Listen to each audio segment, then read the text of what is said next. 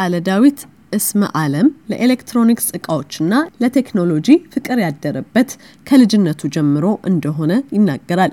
ለዚህ ፍቅሩ ማስታገሻ የሆነው ዘንድም መምህር የነበሩት አባቱ በሰፈራቸው ወደሚገኙ ሬዲዮና የኤሌክትሪክ እቃ ጠጋኞች እየወሰዱ ያስፈልገኛል ያላቸውን ሁሉ በመግዛት ያግዙት እንደነበርም ያስታውሳል። የብዙ ፈጠራዎች ውጤት ባለቤት የሆነው ቃለ ዳዊት የሰባተኛ ክፍል ተማሪ እያለ ለመጀመሪያ ጊዜ የሰራውን የፈጠራ ስራ እንዲህ ያስታውሳል። ለመጀመሪያ ጊዜ የሰራሁት ብዬ የማስታውሰው በዚህ ለ innovation ቅርብ ሆኜ ሳስበው እዚህ ይለኛል ወደ ሰባት ስምንተኛ ክፍል ስደርስ በደንብ የማስታውሰው የቴሌቪዥኖች የድሮ walk walkman የምንላቸው ወይም ደግሞ ይሄ ቴፕ ካሴት እየወሰዱ በኪስ ተይዘው ባትሪ ቻርጅ እየተደረጉ ቴፕ የምታዳምጭባቸው እንዳሁኑ የ MP3 player ምናምን ስላልነበረ እነዛ ስለነበሩን እነሱን አወጣጥቼ ስልክ የሰራሁት ትዝ ይለኛል።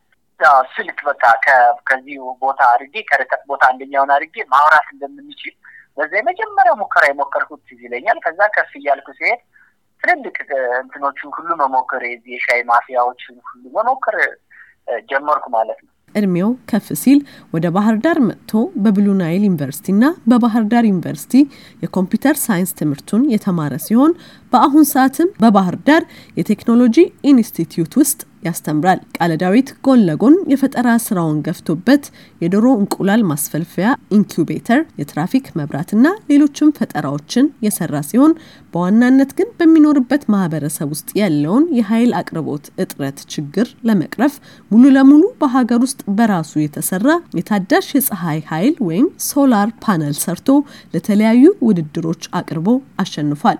ቃለ ዳዊት ያሸነፈባቸውን ውድድሮች ለመሳተፍ የተገደደው የፈጠራ ስራውን በሰፊው ለገበያ ለማቅረብ ያለበትን የገንዘብ እጥረት ችግር ለመቅረፍ መሆኑንም አክሎ ያብራራል። ብዙ ውድድሮች ጋር ተወዳድር ያለው የተወዳደርኩበት ዋናው ምክንያቴ ደግሞ አንደኛ ወደ ቢዝነሱ መግባት ስፈልግ በእኛ ሀገር ብዙም ያልተለመዳል። ጀማሪ የቢዝነስ ሀሳብ ይዘሽ ስትሄጂ ብዙ ነገሮች እጥረት ይገጥሙሻል። ከዛ ውስጥ cash አንዱ እጥረት ነው ማለት ነው። እነዚህን ነገሮች በምን ማሟላት አለብኝ በማስብበት ውድድሮች ጋር መሳተፍ የጀመርኩኝ። ምክንያቱም እኛ ሀገር ፋይናንስ ተቋማት idea ይዘሽ ፋይናንስ አያደርጉሽም።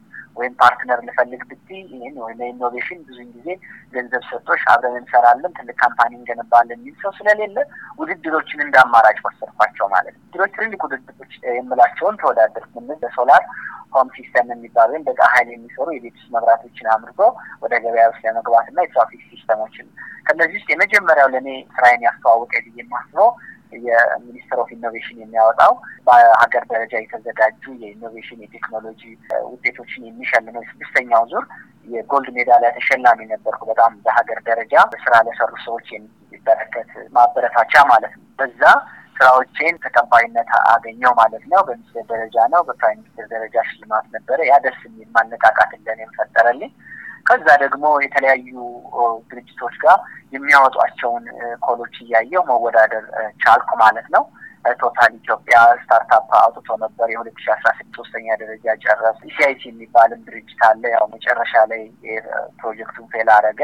እኔም አንደኛ win ባረግም get ያደረጉትን amount እንኳ ማግኘት አልቻልኩም ማለት ነው እንጂ እዛም ላይ የመጀመሪያ ሁኜ አጠናቀቅኩኝ። የፈጠራ ባለሙያው ቃለ ዳዊት የሚሰራቸው የፈጠራ ስራዎች ያላቸውን ጠቀሜታዎችም ከወደፊት ህልሙ ጋር በማያያዝ እንዲህ ይገልጻል። እኔ የምሰራቸው ቴክኖሎጂዎች በማህበረሰቡ ዘንድ በሰፊው አምርተን ወደ ገበያ ብንገባ አንደኛ በሀገር ደረጃ ሰፊ የሆነ የኢኮኖሚ ተጽዕኖ መፍጠር እንችላለን። ለምሳሌ ስል ከመቶ ሰላሳ አምስት ያላነሱ የስራ እድሎች መፍጠር እንችላለን። የ cash ችግራችንን የሚፈታልን አካል ብናገኝ ማለት ከዛ መቶ ሰላሳ አምስት ሰዎችን ቀጥታ የስራ እድል እንፈጥራለን። እነዚህን አምርተን ደግሞ ወደ ገበያ በምንገባበት ጊዜ በአምስት ዓመት እቅድ ውስጥ ከሀያ ሺህ በላይ ምርቶችን እናመርታለን ነው እቅዳችን። ሀያ ሺህ ምርቶችን በምናመርትበት ጊዜ ከመቶ ሺህ ሰው በላይ የንጹህ energy ተጠቃሚ ይሆናል። ምክንያቱም በአሁኑ ሰዓት የገጠሩ ማህበረሰብ መብራት ለማግኘት እንኳ ኩራዝ እያበራ ነው ያለው፣ እንጨት እያነደደ ነው ያለው ከሰል። ስለዚህ በጤና ውስጥ የሚመጣውን ችግር ማየት እንችላለን ማለት ነው። በደንበኞች ደረጃ ደግሞ እኛን እቃ ከገዙልን ለሁለት ዓመት የምንሰጠው እውነተኛ ዋስትና ይሆናል ማለት ነው። brand ትጠነቀቂያለሽ ለ brand ሽ። ስለዚህ የእኛ ምርት ሁለት ዓመት ዋስትና ሰጠን ከሆነ እውነተኛ የሁለት ዓመት ዋስትና ነው የምንሰጠው ማለት ነው። ስለዚህ በሁለት ዓመት ውስጥ ችግር እንኳ ቢገጥማቸው በ system ኡ ልከውት ተጠግኖም ወይም ተቀይረው ይመለስላቸዋል ማለት ነው። ስለዚህ ለከፈሉት ዋጋ ጥሩ መስተንግዶ ያገኛሉ ማለት ነው። እንደ ሀገር ደረጃ ደግሞ ከውጭ ሀገር የሚመጣውን ያለቀለትን የ solar system የውጭ ሀገር ምንዛሬን በጣም ማስቀረት እንችላለን። በትንሹ ከስልሳ percent እስከ ሰባ አምስት percent ድረስ ማስቀረት እንችላለን ማለት ነው። raw material ኦችን ስለምናመጣ ግን እስከ ሰባ አምስት percent ድረስ ማስቀረት እንችላለን። ሙሉ በሙሉ ግን operate አድርገን መስራት ስንጀምር ሰማንያ እስከ ሰማንያ አምስት percent ማስቀረት እንችላለን ማለት ነው እና ዘርፈ ብዙ የሆኑ ጠቀሜታዎች አሏቸው። ትልቅ ህልም ያደረኩት በኢትዮጵያ ዲዛይን የተደረጉ በኢትዮጵያ የተመረቱ የኤሌክትሮኒክስ ምርቶች በእያንዳንዱ ቤት ውስጥ እንዲገቡ እጅግ በጣም ነው የምመኘው ማለት ነው። የቴክኖሎጂና የፈጠራ ስራውን ለማስፋፋትም ሁለት ተግዳሮቶች እንዳሉበት ቃለ ዳዊት ያስረዳል። በስራዎቼ ውስጥ ሁለት መሰረታዊ ችግሮች ይገጥማሉ። ያው እንዲህ አይነት ስራ ሰራለሁ ብሎ የሚያስብ ሰው አንደኛው የክህሎት ማነስ ሊሆን ይችላል። በቂ ልምድ ከሌለው አንድ ሰው ያን ነገር በጥሩ ሁኔታ መስራት ያቅተዋል። ለምሳሌ በእኔ ሁኔታ ስመጣ ሁልጊዜም አንድን ሙያ የምታገኙ በትምህርት አይደለም ወይ በልምድ ነው የሚሆነው። ወይ አንቺ በሙከራ ሄደሽበት ታገኘዋለሽ ወይም ደግሞ የሚያውቁ ሰዎች ትንሽ ስልጠና ሰጠች ስለዛ ነገር እውቀት ማግኘት ይቻላል ማለት ነው እና አንዳንዴ ያው የ digital electronics design ላይ ስላለሁኝ እኔ አንዳንድ challenge ኦች አሉ እኔ ብቻዬን የማልፈታቸው እና ከሌሎች ጋር አብሬ መስራት የሚያዋጣኝ ወይም ደግሞ ሌሎች እኔን አስተምረኝ እንዲሄዱ እነሱ እነሱ እንደ ትልቅ የእውቀት gap አያቸዋለሁ። ግን እኔ አሁን ባለሁበት ሁኔታ የምችለውን ያህል ክህሎት እየሄድኩኝ ያለሁት ማለት ነው። በሁለተኛ ደረጃ ደግሞ ያወቅኩትን ጨርሼ ተወዳ develop አድርጌና ሰርቼ የማህበረሰቡን ችግር በትንሽ በትንሹ መቅረፍ እየቻልኩኝ በሰፊው መስራት የማልችልበት አንደኛው መንገድ ደግሞ የ cash ችግሮች አሉ ማለት ነው እነዚህም ሁለት ነገሮች በሚችለው መጠን እያጣጣምኩ ለማለፍ ጥረት አደርጋለሁ። ዋናው ትልቁ ህልሜ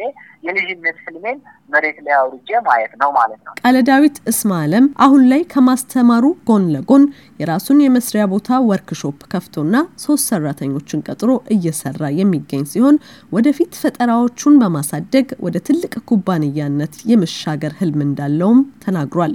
ለአሜሪካ ድምጽ ዘገባ ኤደን ገረመው Washington, D.C.